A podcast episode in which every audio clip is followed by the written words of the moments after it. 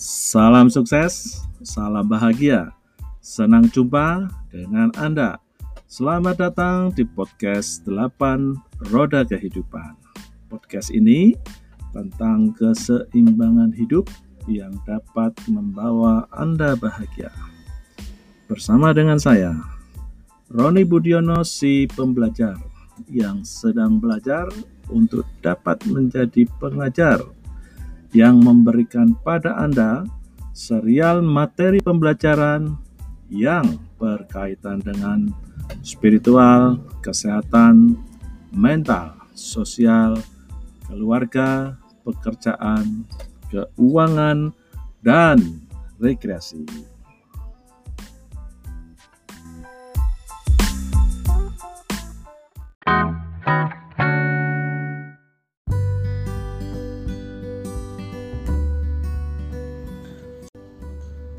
Setelah kita membahas di episode pertama, yaitu roda kehidupan itu mengapa kok ada delapan. Nah, lalu di episode yang kedua, kita akan juga sudah membahas dari delapan roda kehidupan kita itu, bentuk roda kehidupan kita seperti apa. Mana Anda kalau sudah membuatnya, apakah memiliki pengalaman yang sama? Anda kaget dengan bentuk roda Anda yang saat ini? Lalu di episode yang ketiga, di sana kan ada pertanyaan, smartkah goals Anda? Jadi artinya di episode yang ketiga dari delapan area, baik yang itu adalah di spiritual, kemudian kesehatan, mental, sosial, kemudian keluarga, pekerjaan, keuangan dan rekreasi di episode yang ketiga ini kita akan kemarin mengambil contoh yaitu ada orang yang memiliki pilihan bahwa tujuan di area kehidupannya yang akan ditingkatkan adalah kesehatan. Nah, kemarin di sana adalah bagaimana orang tersebut sudah membuat tujuan yang smart dengan kalimat bahwa dia akan meningkatkan kesehatan dengan cara menurunkan berat badan 5 kilo dalam waktu 3 bulan. Nah, ini adalah tujuan yang smart. Goalnya sudah smart, ya, tujuannya sudah smart, goalnya sudah smart. Nah, di episode yang keempat ini saya akan menggambarkan begini. Kalau goal Anda itu ada di seberang, ya, entah itu bisa kita ilustrasikan seberang itu bisa saja seberang jurang atau seberang sungai, ya, di mana kita harus memiliki suatu jembatan. Jadi bayangkan saja goal kita ada di seberang, lalu ada jembatan, maka Disebutlah di sini mengapa perlu goal. Jadi goal di sini pengertiannya bukan tujuan, tapi empat eksekusi disiplin. Karena sering kali banyak orang bisa memiliki tujuan yang luar biasa, yang bagus, yang kiami gitu ya. Nah, tapi mereka gagal mencapai tujuannya karena mereka tidak mau jalan lewat jembatan. Nah, jembatan itu namanya apa? Jembatan itu namanya adalah disiplin. Makanya di sini kita sebut mengapa perlu goal? Empat eksekusi disiplin. Disiplin is the bridge between goals and accomplishment. Disiplin adalah jembatan antara tujuan dan pencapaiannya. Jadi episode ini penting ya. Ketika Anda sudah membuat tujuan bukan berarti otomatis langsung tujuan Anda itu tercapai. Tidak ada hal-hal yang Anda harus lakukan secara disiplin. Apa itu? Goal. Karena itulah mari kita masuk ke hal yang pertama. Goal huruf pertamanya G itu dari goal utama. Jadi maksudnya di sini begini teman-teman. Anda bayangkan saja ya ini terjadi ketika saya membantu beberapa orang untuk membuat tujuan hidupnya. Setelah orang tersebut memilah ya membuat daftar goal dari delapan area kehidupan maka terkumpullah ya goal-goal bisa saja di satu area kehidupan itu ada dua ada tiga ada yang satu ada empat kayak gitu ya. Jadi kalau dikumpulin tuh bisa saja ada lima ada sepuluh gitu. Banyak goal yang ter, yang tercipta.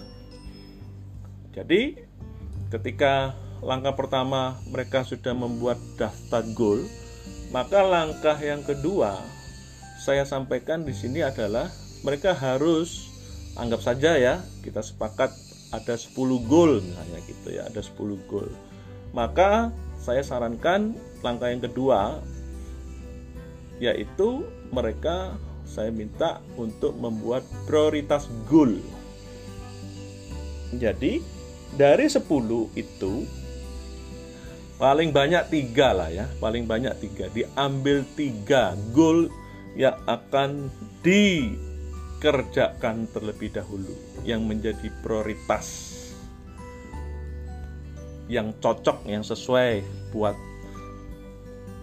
saat itu. Gitu ya. Karena pengertian goal utama ya goal utama itu ada pengertian begini bahwa kalau goal ini tidak tercapai, maka pencapaian-pencapaian goal-goal lainnya itu tidak memiliki arti apa-apa. Saya ilustrasikan begini ya. Misalnya ada sebuah penerbangan di meeting direksi begitu ya di top manajemen lalu mereka berpikir bagaimana ya caranya supaya industri bisnis penerbangan ini bisa berjalan dengan baik. Nah, kemudian ditampunglah itu tujuan-tujuan yang harus mereka bikin, goal-goal yang Anda yang mereka bikin tuh di perusahaan tersebut. Ambil saja kemudian ada satu goal yang berkaitan dengan policy harga lebih ekonomis misalnya begitu ya. Pelayanan yang lebih bagus untuk unit pesawatnya lebih canggih. Kemudian mungkin pemakaian teknologi dan seterusnya nah anggap saja itu terkumpul 10 tapi kemudian pertanyaannya yang mana yang disebut dengan goal utama? Yang pengertiannya adalah kalau goal ini tidak tercapai maka goal-goal lainnya tidak akan berarti apa-apa. Nah dikatakan di sana adalah Goal utamanya adalah keselamatan. Bagaimana menciptakan zero accident di dalam industri penerbangan tersebut. Itulah yang disebut dengan goal utama. Iya kan? Siapa yang mau naik pesawat misalnya meskipun harganya murah, pramugarinya cantik-cantik, pelayanannya bagus, pesawatnya canggih gitu ya, pelayanannya nyaman, tapi nggak selamat misalnya gitu diragukan keselamatannya nah itu yang dimaksud dengan goal utama saya tidak tahu persis apa yang menjadi goal utama anda saat ini. Tapi anda sekarang sudah tahu ya bahwa ketika anda ingin goal anda tercapai disiplin yang pertama anda harus bikin harus identifikasi goal utama anda apa. Caranya ada dua. Satu, Anda buat daftar goalnya dulu sebanyak-banyaknya gitu ya. Kemudian yang kedua, Anda bikin prioritas goalnya. Nah, bagaimana kalau kita sekarang sepakati contohnya mengambil dari yang kemarin aja ya, supaya ceritanya nyambung begitu. Ceritanya kalau kemarin dari orang tersebut anggap saja sudah memang itu proses pembuatan goalnya itu sudah menjadi prioritas utama ya, menjadi goal utamanya. Goal utamanya yaitu meningkatkan kesehatan dengan menurunkan berat badan 5 kg dalam waktu 3 bulan. Itu selesai berarti sudah. Itu langkah disiplin yang pertama goal utamanya. Nah di goal langkah yang kedua itu adalah O. Kepanjangannya adalah orientasi tindakan. Di sini juga ada dua hal yang harus dilakukan. Buat daftar tindakan kemudian yang kedua Pareto tindakan. Maksudnya seperti apa?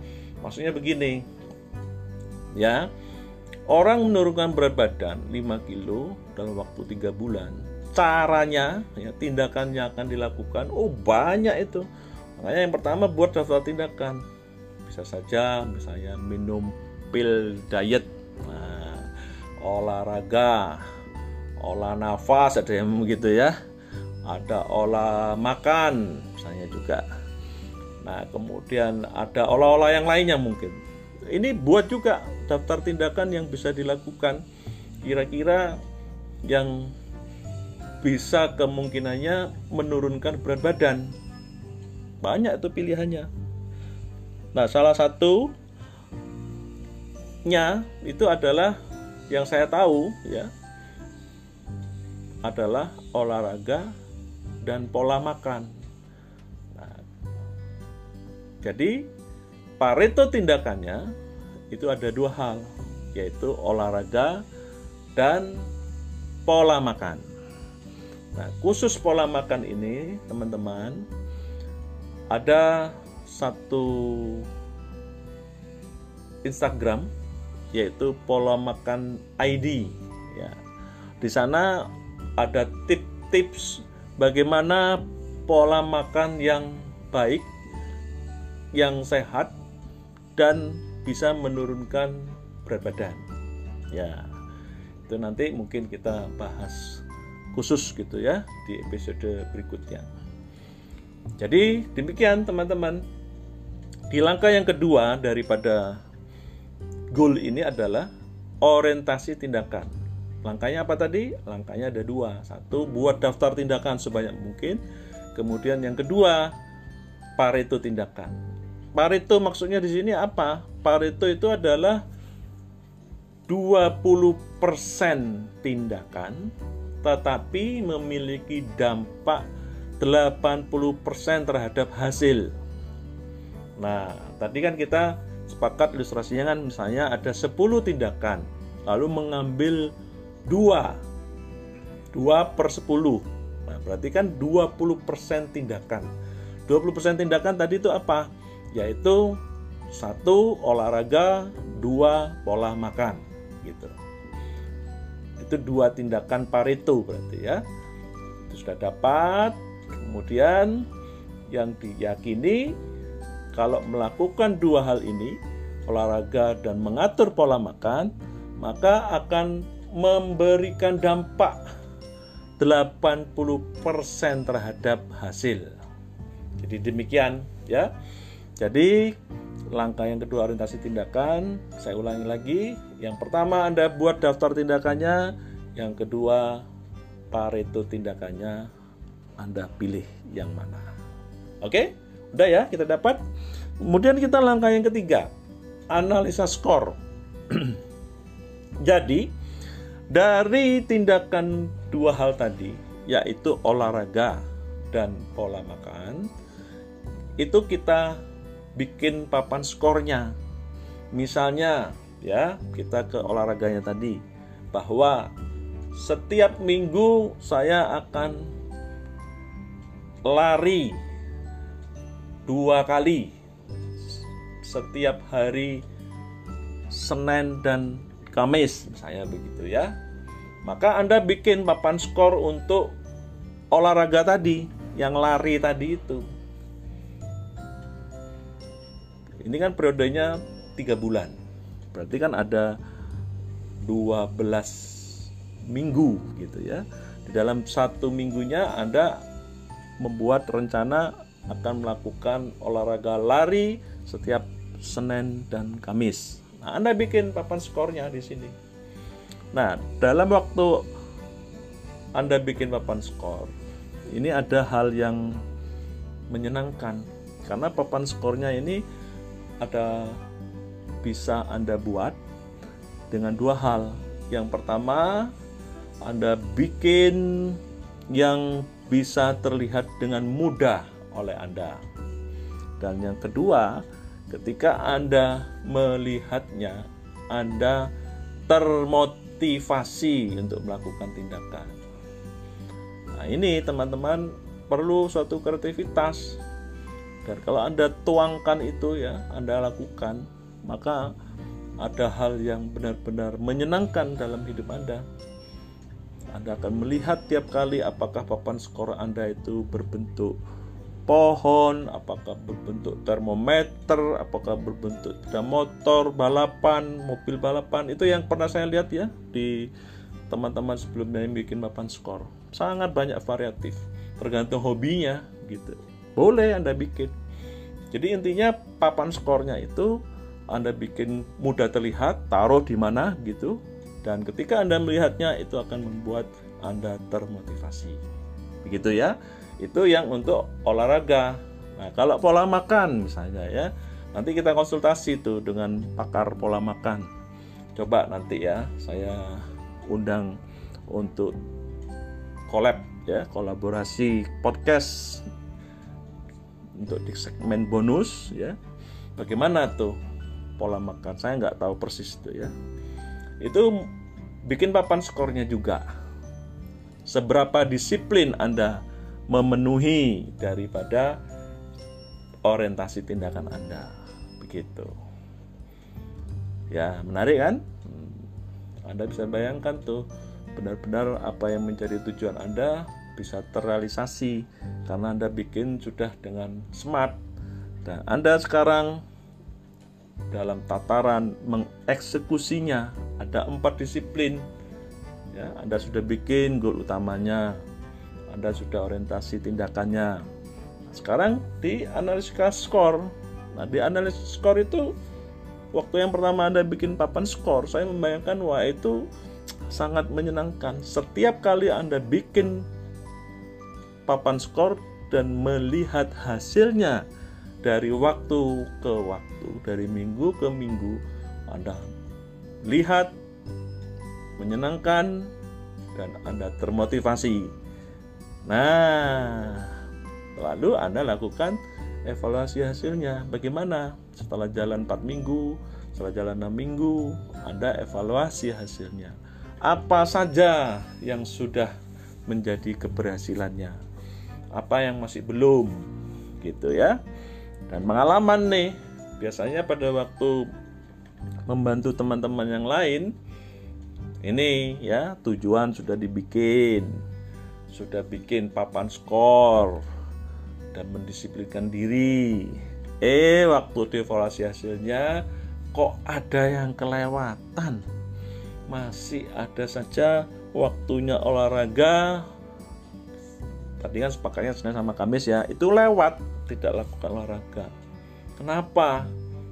Biasanya ya mereka akan mengom akan menyampaikan, akan ngomong bahwa wah saya tidak punya waktu saya kehabisan waktu untuk melakukan olahraga tersebut komitmennya nggak ada. Bukan sebetulnya ya. Bukan kaitannya waktunya nggak ada atau komitmennya nggak ada bukan.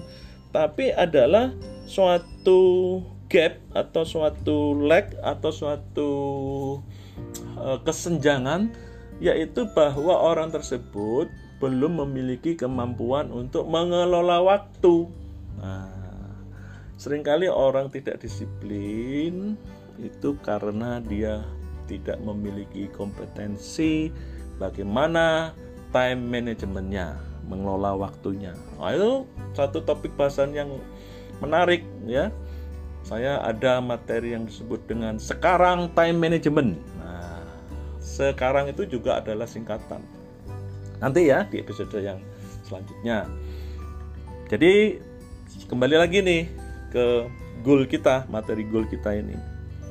Jadi tadi sudah tiga ya angka disiplin yang Anda lakukan. Saya ulangi dulu deh supaya nggak lupa. Yang pertama tadi goal utama. Ya, ada dua hal. Anda bikin daftar goalnya, buat daftar goalnya. Kemudian yang kedua, Anda bikin prioritas goalnya. Setelah Anda dapat prioritas goalnya, Anda bikin orientasi tindakan. Dua hal juga di situ buat daftar tindakan sebanyak mungkin, lalu pilih mana tindakan yang menjadi Pareto. Kemudian setelah Anda dapat Pareto tindakan, Anda waktunya menganalisa skor.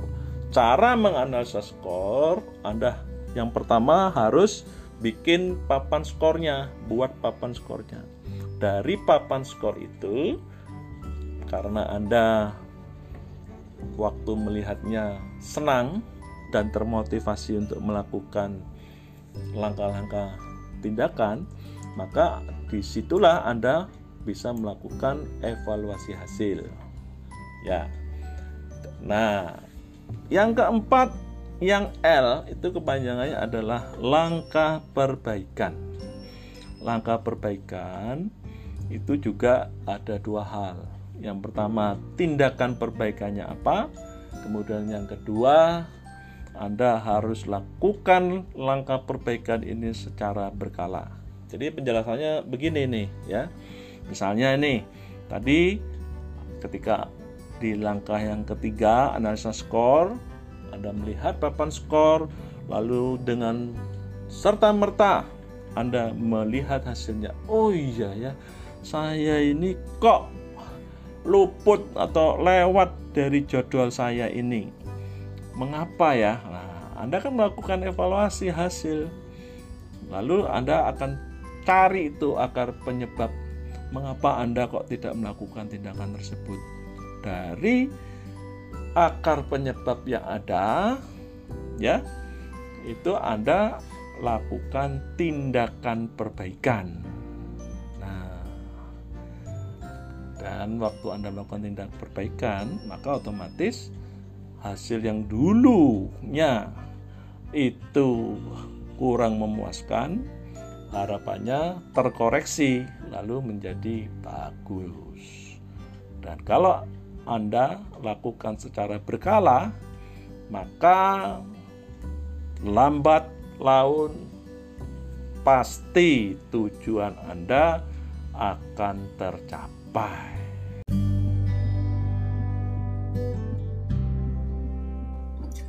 Terima kasih, thank you, Kamsahamida. Anda telah belajar dengan saya di episode kali ini. Pastikan Anda menekan tombol follow supaya Anda dapat mengikuti materi pembelajaran di episode berikutnya. Jika Anda puas, beritahu teman-teman Anda. Jika Anda belum puas, beritahu saya. Anda dapat menginformasikannya di Instagram, Facebook, Twitter 8 Roda Kehidupan. Salam sukses, salam bahagia.